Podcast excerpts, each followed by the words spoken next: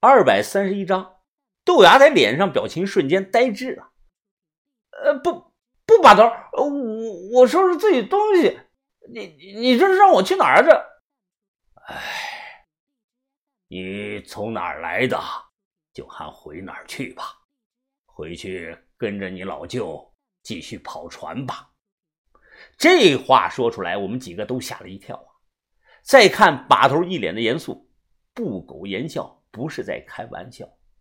豆芽仔的酒早醒了，他双腿发软，当场扑通一声跪下了，一把鼻涕一把泪的大声的哭道：把头，我知道错了，我真的不想走，你就饶我这一次吧。把头摇了摇头，没理会他声泪俱下的这个豆芽仔，而是头转到了一旁不再看了。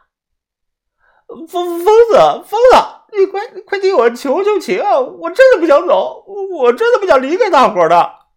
我一咬牙正要开口，把头却摆了摆手，呵呵，你们谁都不要求情，我一决。我这次真的分辨不出来了，把头是在敲打豆芽仔，还是真的要开除他呢？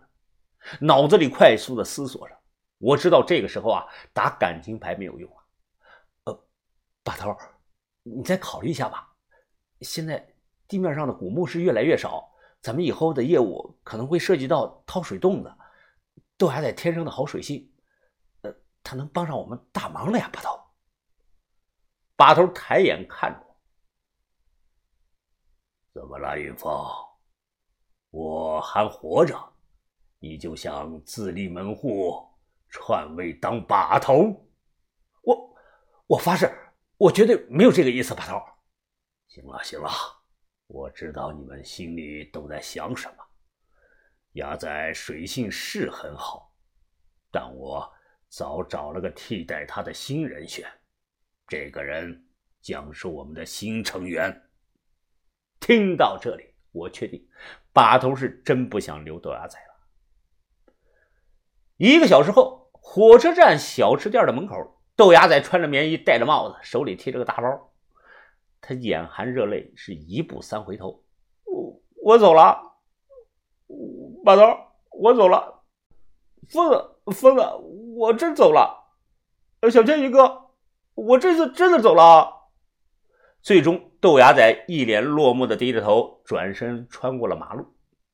把头看着豆芽仔的背影，今天早点休息吧，明天我介绍新成员，顺便这次我想扩大队伍，看能不能找一名合适的炮工入伙。哎呦，把头，你们先进去吧，我肚子疼，我得去趟厕所。把头看了我一眼，并没有说什么。我跑着穿过马路追了过去，豆芽仔还没进汽车站，他正蹲在汽车站门口抽着闷烟。疯子，我就知道你够意思，别他妈废话了，这次真是惹把头生气了你。疯子，我真的不想回海上再跑船了，你帮我想个办法呀！我都想好了，只要把头原谅我，我明年1年都不分钱都可以，我白干1年行不行啊？你小子，哎呀，这样吧，你先在周边的旅馆住着，等把头的气稍微小点，你随时等我的电话。好，那就这么干。我回去后，屋里没开灯，刚轻轻的关上了门，身后突然传来了把头的声音：“安顿好了。”我下意识的说好了，随后立即改口：“把头，我去送了送豆芽仔，他上车走了。”哎，云峰啊，你呀，我羞愧的低下了头。我心里那点小九九啊，永远逃不过把头的眼睛。其实我们几个年轻人在一起，不像普通的伙伴了。我跟着把头4年，其他人也都有3年了。这些年一起吃，一起睡，一起发财，关系更像是兄弟姐妹一样，我们彼此都救过彼此的命。小轩当初被刀捅伤，我和豆芽仔在腾格里沙漠背着他走了3天3夜，如果不是豆芽仔，我在鬼仔岭最少有2次就被淹死了。这就是我内心的真实想法。没想到把头突然笑了，我不知道笑什么。只听把头啊，他笑着看着我：“云峰啊，现在就咱爷俩在这里，我明说了吧，如果你坚持要豆芽仔留下来，不是不可以，那就按咱们北派的老规矩办。”把头，什么老规矩啊？藤鞭刑，你和豆芽仔一起挨。啊，把头说的不是普通的鞭刑，这是种惩罚，在清末民国流行过一段时间，也有人说这是搬山道人定的规矩。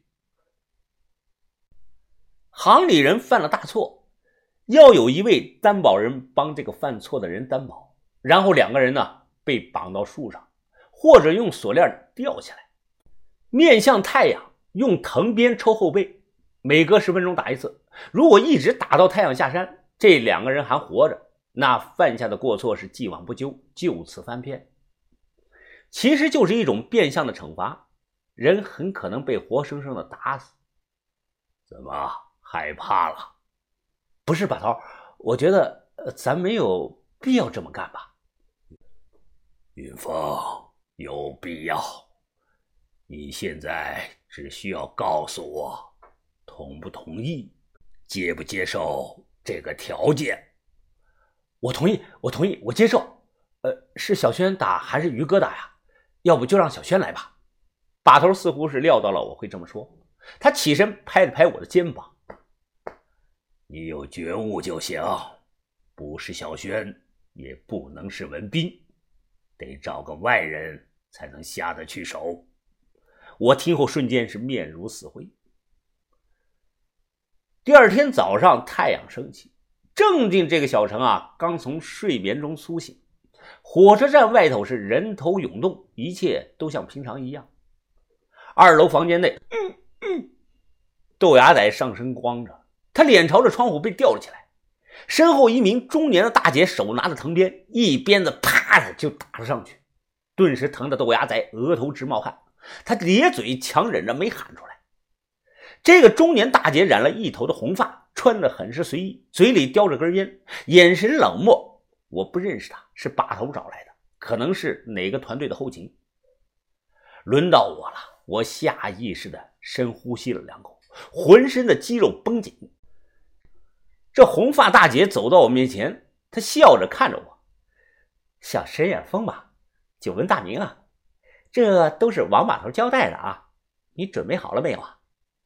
我咬紧了牙关：“啊，来吧大姐，犯了错就得挨罚，我陪着我兄弟，老规矩咱得守啊，我要是皱一下眉头，我就不是男的。”这个时候啊，豆芽仔感动的是一塌糊涂：“兄弟啊，我这条命以后就卖给你了，迟早有一天我陆子明会还给你这一条命的。”啪的一声，一藤鞭结结实实的抽到了我的后背上。我刚想大喊，却惊讶的发现根本不疼啊。